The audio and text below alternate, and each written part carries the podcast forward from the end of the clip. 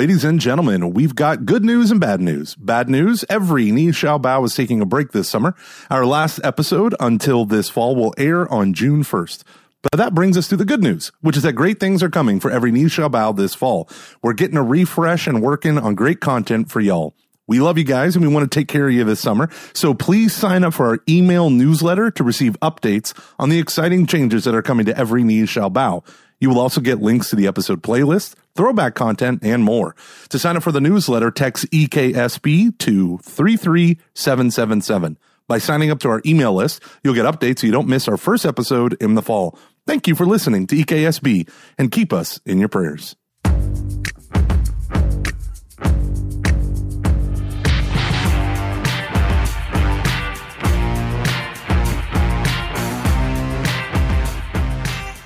Woo! Welcome, ladies and gentlemen, to Every Knee Shall Bow, your weekly Catholic podcast on evangelization. My name is Mike Gomer Gormley, and I am joined today by Dave All Luxury Van Vickle. How you doing, Dave?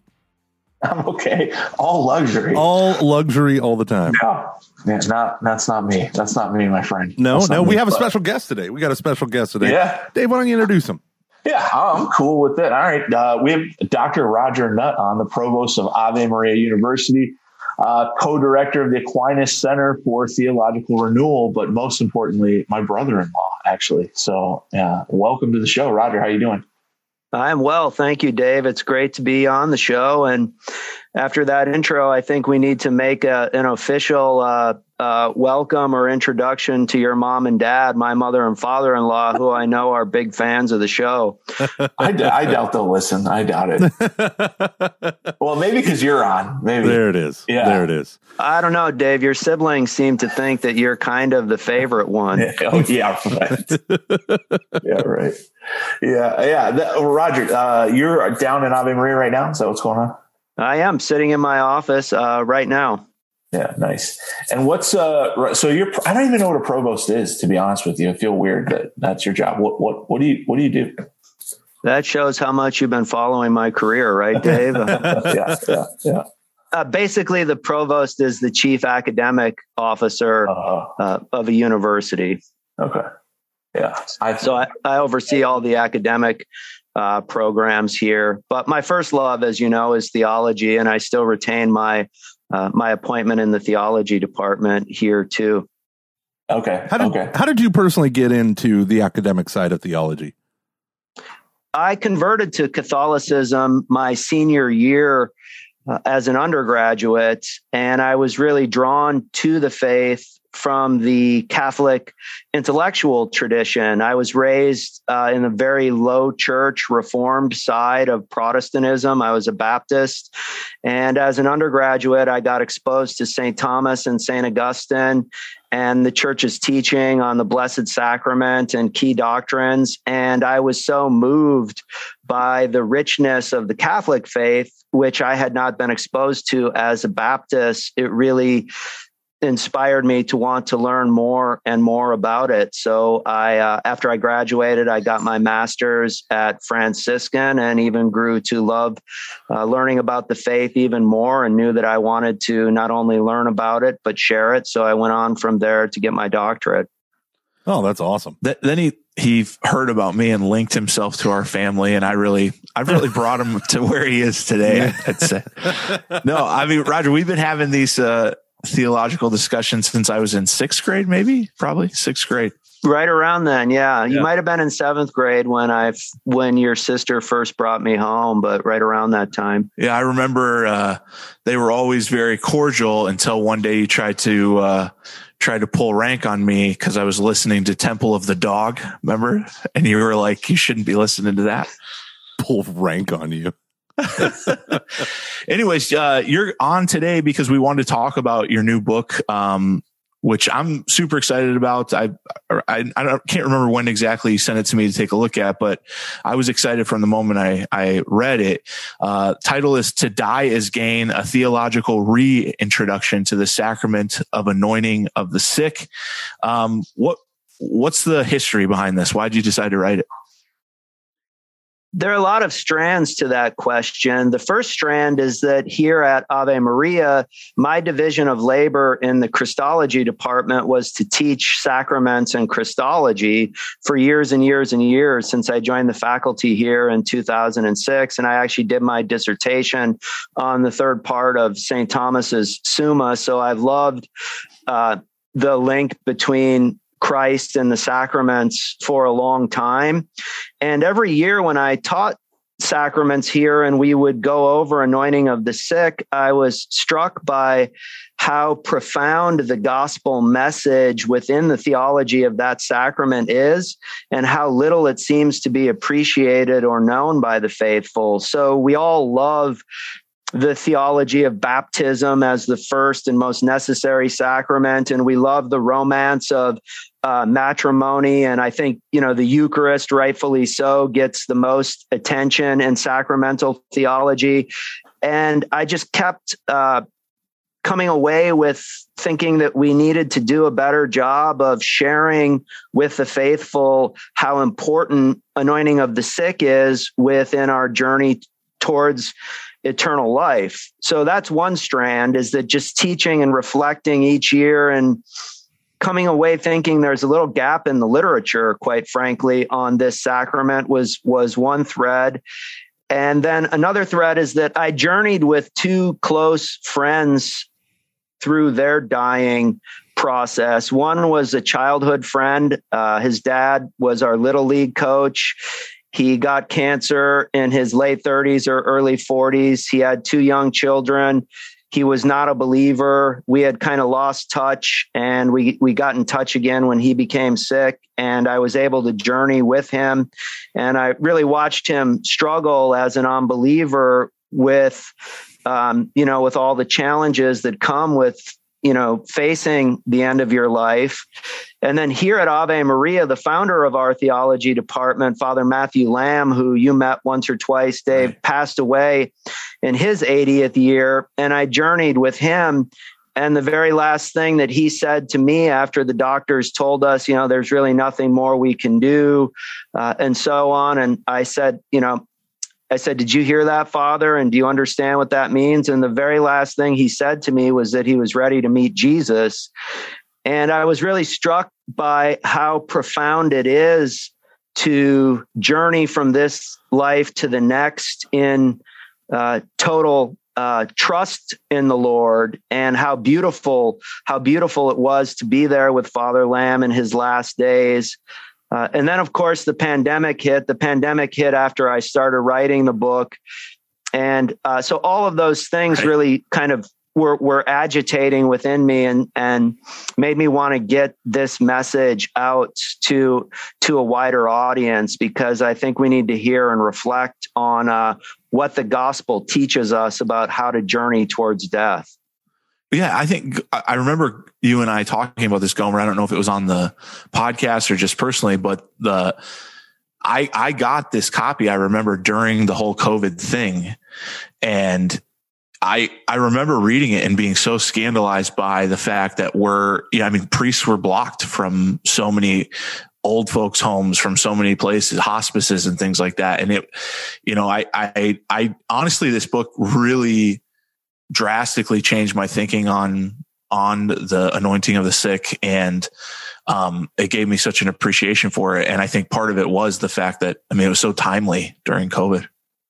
Yeah we had a friend who uh, lost his wife while he was on a ventilator uh, suffering from covid. She had you know um, terminal illness and she was nearing and then he goes off um, and they this is in the early time of of COVID and he was put on a ventilator a little bit too soon. And so he was on it for like 45 days. And when he kind of gets off it and all this, and he's more, um, you know, in the clear and stay, you know, because you couldn't even receive visitors and all this stuff that uh, he found out that his, his wife had passed. And um, in that of not being able to be with someone that you, in their last moments that you've spent 40 years with, you know, was so horrible. But part of the consolation that our faith brings was she had the anointing of the sick that he was there for many times. And then she had uh, her viaticum. You know, she had her bread for the journey and received last rites in the church, and and um, it's just it, it's amazing that uh, sacramentally, when we can't be with someone in their presence, we can always meet them in Christ in the Eucharist. We can always meet them in the sacraments, and most importantly, what I've seen helping seeing funerals happen here at a megachurch. You know, we have sometimes we have four funerals a week. And you see the difference between people who don't practice and people who do practice. People who have almost no one show up at their funeral and no one know what a funeral is for. And to me it just breaks my heart. Like it, it's the same thing with weddings. It's like you don't know why we have a nuptial mass. You just think it's about the wedding couple. And it's like no it's about the lord and worshiping the lord with your life for the wedding and um, for the funeral and and it's a beautiful consolation that our faith gives that I don't understand why, as a culture, we are so hell bent on being resourceless for deaths and bereavement. Yeah. Uh, one, one question I wanted to ask you, Roger. I mean, it seems like one of the things I mean, I, I'm embarrassed to almost say, like, you know, I've worked for the church for 20 years, and it's like I, I kind of didn't realize how little anointing of the sick had to do with bodily like health. Like I, I kind of thought it was a, it was both and sort of a thing. And I, and I feel like it was even presented to me that way on, on, on several occasions. But uh, I know several priests have told me like, well, you know, the, the church has really tried to expand its use, that it needs to be used more and more. And uh, you make the argument in this book that that's not at all true. That's right. I am taking a, I guess, for lack of a better term, a minority position in the book. And it's a position that I think is the right position vis-a-vis the tr- teaching of the church as it stands today and our our tradition, but that position is that anointing of the sick is primarily to help us die well and in union with the Lord and not to preserve our earthly existence. And I think you're exactly right, Dave. Since the time of the council, the administration of this sacrament has been uh, expanded to instances that don't pertain to grave illness. And I think that's created a false expectation in the mindset of of the faithful, and it's a, created a situation in which the purpose that the Lord gave to the sacrament is is is very much is is very much lost. And the tr- the tragedy is that, of course, there are many miracles in the church. The Holy Father just canonized ten new uh, saints, and every one of those is attached to the miraculous. So the Spirit is very much alive and well and active. But in terms of what we should hope for as followers of Christ, the truth is our home is in heaven and the object of hope is not for us to stay here forever but to uh, be united with christ for all eternity. And that's really why he gave us this sacrament. It's an extension of that special ministry that he shared with so many sick and suffering during his own life is now made present to us in and through this this uh, sacrament. So it's the way that Christ continues to minister to us when we are most vulnerable due to serious illness uh, or or old age. But I think the the hope for miracles on the one hand coupled with the enormous progress in medical technology, the fact that almost anything can be cured these days and often is cured, which is great, has uh, reshaped how we view full healing in Christ. The traditional understanding of full healing is that it is realized at the time of bodily resurrection. Right. But um, now because of the great technological progress that we've seen, we have conflated eschatological healing and bodily resurrection with medicinal cures. And I think that really uh, compromises how we view this sacrament. Mm. I think it's another instance of our fear of death, our collective fear of death, where it's like, well, it's not really about preparing people to die. You know, it's anointing. You, are you sick? You know, like let's back it up. And it's like, yeah, but it has to be grave. Like there's a graveness because tending to the grave, uh, there's a graveness involved that we have to take for real. And when we throw, th- this is the thing that I am constantly coming back to when it comes to the liturgy. I came up with this phrase, the iron law of vague sentimentality. Uh, which is like governs how we celebrate the mass and all this stuff. It's like, well, is it vaguely sentimental? Then it belongs in the liturgy. And it's like, well, the liturgy is the prayer of the Son to the Father that we get to participate in. Maybe not so much uh, turning it into like how it makes me feel as an individual and stuff like that. And I've I found that um, there are certain certain groups can distort the sacraments in weird and different ways. And one of them was like um, uh, there was a church that would do prayer teams and they would have prayer teams, like normal prayer teams. Okay, we're going to pray for this and pray for that. But then they would do an anointing of the sick abbreviated ritual at the beginning of the prayer teams. So you were really there for prayer teams. That was the whole emphasis. But every person that passed through, regardless of the the measure of the anointing received the anointing of the sick, right? And so you see the, the priest would quickly do the anointing and do the abbreviated, you know, bare minimum, and then they would go and to receive prayer teams. And I'm like, this is great. We should have prayer teams. We should have the anointing of the sick, but maybe maybe not so much uh, collapsing the two so that no one really knows what's more important. Yeah, you're exactly right, Mike. And yes, I quote yes, a document. Yes, you heard in, it here. Dave never says that. Thank you. Go on. okay. Let me repeat. You are exactly right. so much so there I, I, quote a document in the book uh, along these lines. It was released by the Congregation for the Doctrine of the Faith in the year 2000 that affirms the importance of non sacramental healing ministry in the church, but says explicitly that it should never be conflated or confused with uh, the liturgical life of the church, especially in relation to the sacrament of anointing of the sick. So there, there's actually a formal directive by the church that says that these types of things should be um, separated from a temporal standpoint like you don't have one leading into the other like you just described because it really does confuse uh, the faithful and perhaps instill a false expectation um, in in their mind. And also the, the, the reverse is if people receive sacraments who aren't really eligible to receive them, whether it's anointing of the sick or whether it's communion with some of the controversies that we see today, the result is that they could think they're receiving graces and making spiritual progress when they're not and that's very that that's incredibly detrimental to the progress of of the faithful as well. Yeah that was one of the parts in the book that um yeah as, as i was reading it i was like oh man he's going to get hammered for this. But then the understanding came about for through further reading. You know one of the rules is you have to be of the uh, age of conscience or age of uh, consent right? Or what do we call it? Right. Age Basically past first communion, you know, right. age. Right. And uh and you make the comment you make the the point like, you know, or someone who has like a, a mental disability like might not be able to receive the sacrament if they don't understand it. And uh, when you're thinking like, well, that that's crazy. How could you tell this family like of a of a baby that's you know has cancer or something like that?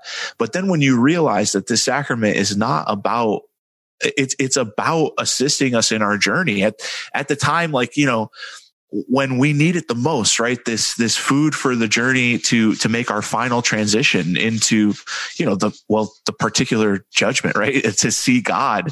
That's a scary time. And you even see it like in the lives of the saints. Like you know that, that, that was like an obsession for me one year was reading about like the death stories of saints. How, how what trials they went through it's like thank god we have this. And it kind of makes you understand it more but it, it's it's jarring when you first hear it you know that there are people who are not eligible for it. Yeah and it's very unpopular. And i should say that the latin rite of the catholic church in particular is is unique in in this teaching. Okay. the orthodox christians for example uh, administer this sacrament very widely uh, to children. And it's something that the Latin church has been criticized for. But I think there's a wisdom to what the Latin church does. And we often go around apologizing for the Latin church and lauding Orthodox Christians and Eastern Rite Christians for maintaining, you know, fidelity. But there, there's a certain wisdom in some of our Latin practices that reveal important truths about the faith. And I think this is, is one of those instances. To your point, to say that a three year old, to tell, have to tell parents that a three year old uh, who ha- has to have open heart surgery, for example, can't receive the sacrament seems uh, very uh, un- uncharitable and callous. But if you understand that uh, the weaknesses that we have as a result of our sinful habits are what this sacrament works on to prevent us from regressing into doubt or despair uh, as a result of the the sin the effects of sin that remain within us then it becomes clearer that uh, someone who either cannot sin or who has not reached the age of reason doesn't need uh, preservation from the kinds of uh, serious vices that you can face at the end of life uh, that someone who can and has sin does need. I think Dave's mom would disagree. When he was three years old, he was engaged in objective mortal sin. it was shocking. very serious sin, and I knew what shocking. I was doing. It was habitual and it was awful. Yeah, um, right. I think there's a lot. Okay, so I at first I I was on the other boat, right? Um, but you swayed me with that last thing because I wanted to be like well, why would you tell a baby that you're not going to anoint them? Or why would you tell parents that you're not going to anoint a baby? But the idea is it's the same reason why you're not going to hear that baby's confession, right? It's like because they have no need of it. You're not going to give them a sacrament that they have no need for. Not just that they're in, sorry, you're ineligible, but like you're ineligible because your child is a living temple of the Holy Spirit with the indwelling of the Trinity since their baptism just like they don't need the sacrament of confession, um, and just like they are in another sense ineligible for the sacrament of holy matrimony, like there's there's an importance who can receive this, and I think today in our consumeristic culture that we apply to everything about the church, people will get really fussy pants about that and be like, "How dare you?" But it, the idea is at its core, well, she doesn't need it. What she might need though is prayers and blessings from the great treasury of the church. And when, um, you know, like, yeah, I have a lot of instances of this in my own life fairly recently where priests have come and, um, so for instance, my wife, uh, was about to die from a miscarriage or an ectopic pregnancy and all this stuff. And he was, and, and the priest, he prayed dozens of prayers and one of them was a blessing for mothers and a healing of her body like he prayed all this stuff outside of just the sacrament of anointing of the sick. And it makes me go going back to that um, prayer service. Like if we're gonna have prayer teams you should have the priest and the deacon there and they should be drawing on the treasury of blessings. Like i i know for a fact that you know people go and they don't just say well you know i have lower back pain i need healing from it i might have to uh, have surgery on it or whatever. But there's also people who come to prayer teams for like, my marriage is falling apart. And, you know, there are a wide range of things. And the church has prayers and intercessions and stuff like that that could incorporate this instead of just trying to co opt the sacrament, if that makes sense. Yeah, that's that's exactly right. And um, you're on a roll today, Mike. Um, Oh, sorry, Dave. You might be the strongest man in Pittsburgh, but I'm exactly hometown, right. Hometown refs, hometown refs. That's what this is. You know, and I should say that the church does have a rule with all the sacraments that you know if there's a if there's a gray area or a reasonable doubt, the minister should not withhold the mm. sacrament. So if you have a diocese that introduces first communion at the age of eight, and you have a five or six year old who's gravely ill, but you know clearly has eat, re- reached the age of reason, yeah. obviously that child should be you know should be given um, the sacrament. So we don't want to regress into a kind of categorical application of of these things. Priests need to have the virtue of prudence and and make mm. judgments. The bigger issue is just the theological point that this sacrament protects us from losing our eternal salvation when we are most weak and vulnerable at the end of our uh, earthly at the end of our earthly journey due to sickness or old age. Yeah you know, one of the one of the reasons I, I wanted to get you on uh, the podcast is uh, uh so many of our listeners are professional Catholics, priests, uh, DREs, you know, and I like I had very little knowledge of anointing of the sick before this book, and I, I have a sense that most people in who work in the church do, which is a shame because most people, like most priests, are doing more funerals than they are baptisms, right? I mean, that's the way it is now in in, in America right now in 2022.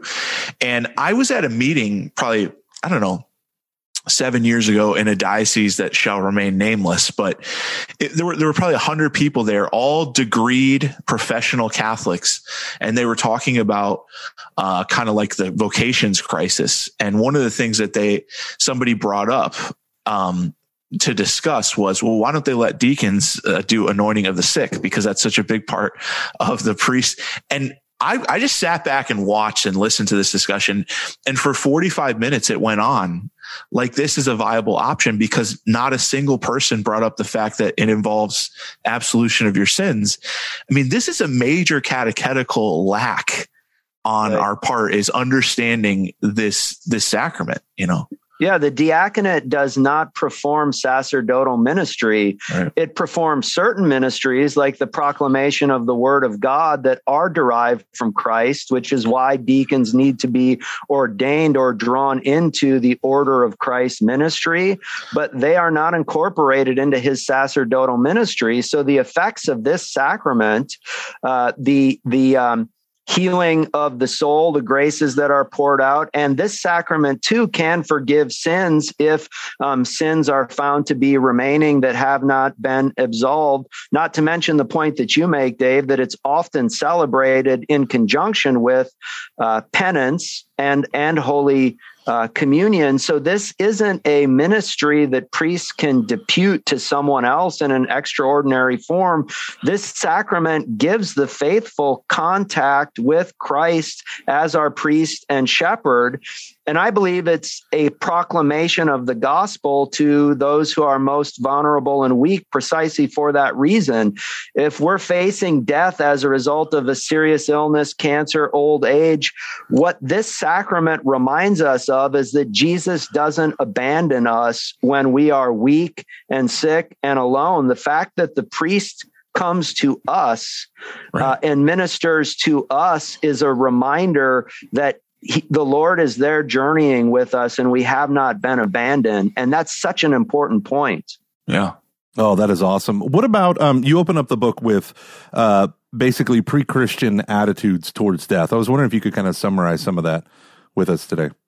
Yeah. One of the arcs of the book is, you know, even the title of the book from St. Paul to die is gain. Mm-hmm. That attitude is really foreign mm-hmm. to all of us today, right? We wouldn't right. even dare say that. Like we say, right. boy, that he must have been weird to think that. Right, yeah. And uh, I, I, quote a section from Plato's Apology where Socrates is facing his own death, uh, simply to point out to readers. He ends he ends the dialogue Socrates by saying, you know, I go to my death and you go to your life. Um, which is better? And he actually says this as a pagan. He, he, he says it rhetorically, which is better? Only God will know. And I, I, find it to be shocking that you have a, a pagan 350 years before Christ, at least open to the possibility that life after death is better than life, uh, the, the life that we have right now. And, and so I, I, I share that at the beginning of the book just to show how far uh, Western civilization has drifted both from its Judeo Christian patrimony, but even from the wisdom tradition of, of, of the Greeks.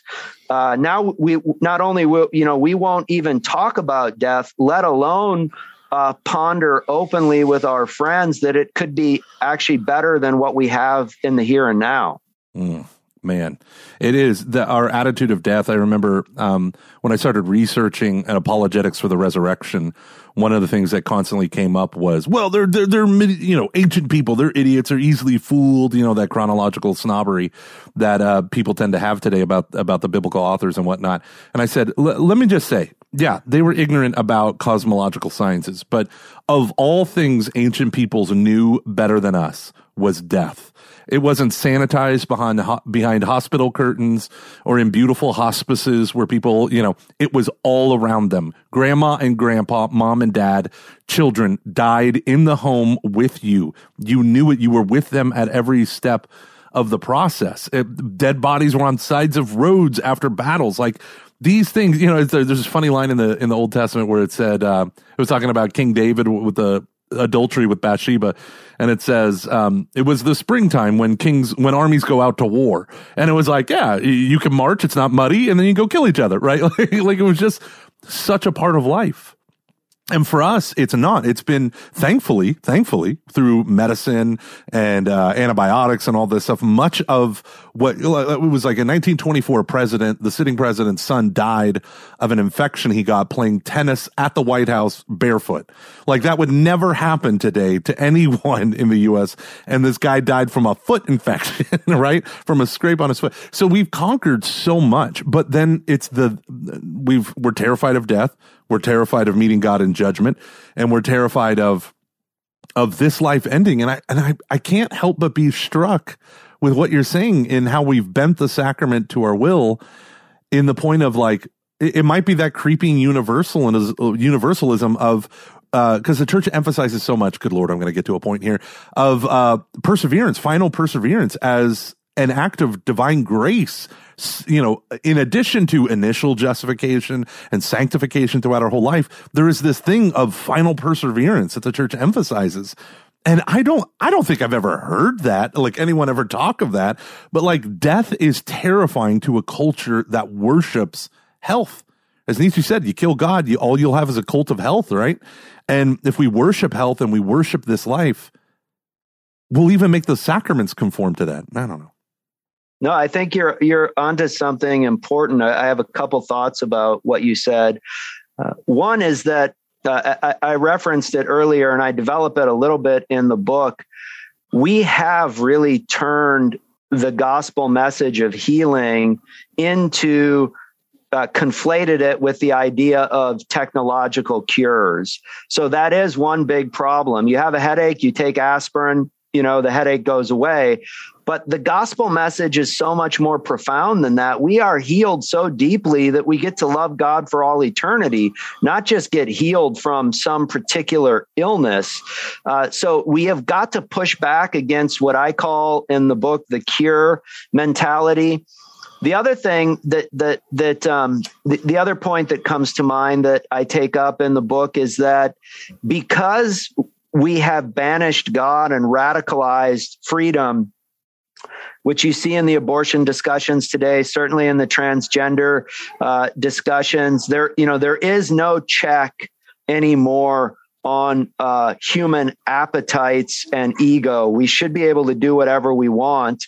And Joseph Ratzinger points out that that uh, extends in the modern mentality to death. So we cannot stand it when things happen to us whether you know whether it's a crisis pregnancy or whether uh, you know a, a, man thinks he should be a woman or a woman thinks she should be a man and the same is true with death.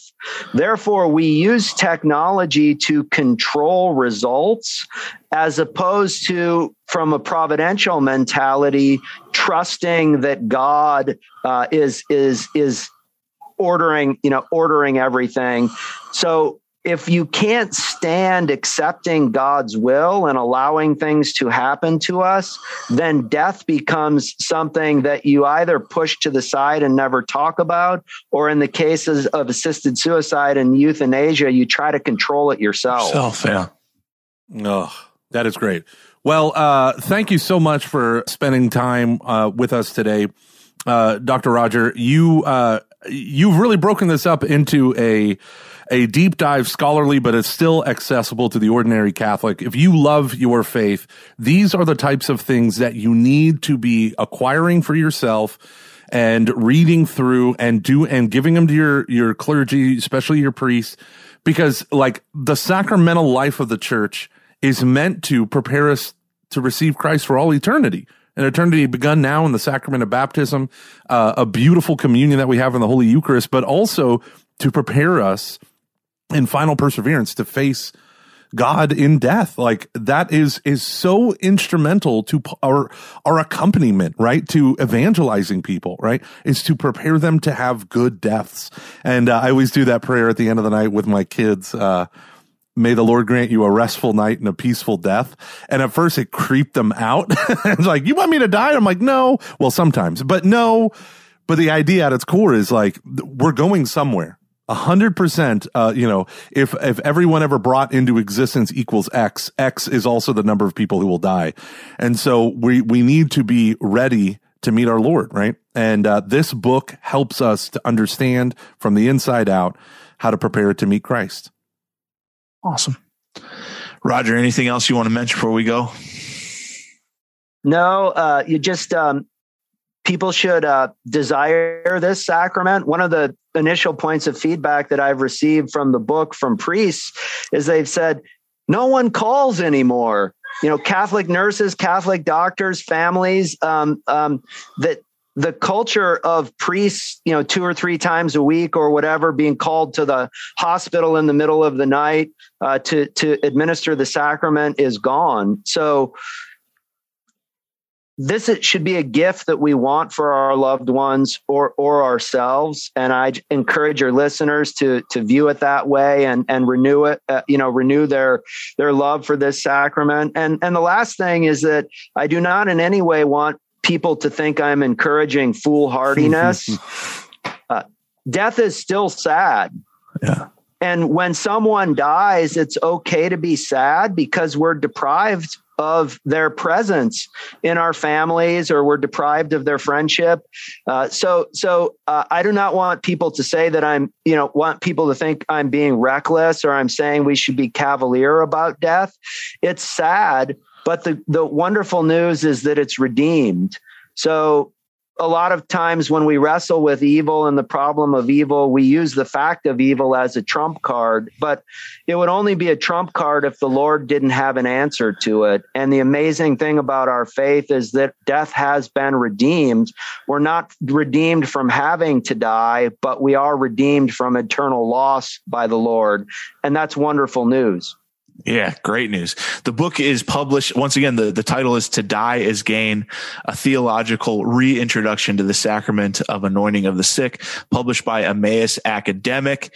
And uh, you should go and buy it, especially if you're a DRE, a priest. It is a, a perfect little uh, tome on this topic. And especially because I'm in the acknowledgments, Gomer. So that's one reason all of our listeners should definitely go and buy it. So I'm specifically uh. named there. I was so, wondering if he was going to slip that in. Yeah. Oh, yeah. I slipped it in. Roger, thanks so much for joining us. Uh, as always, if you have any questions, email us at eksb at ascensionpress.com.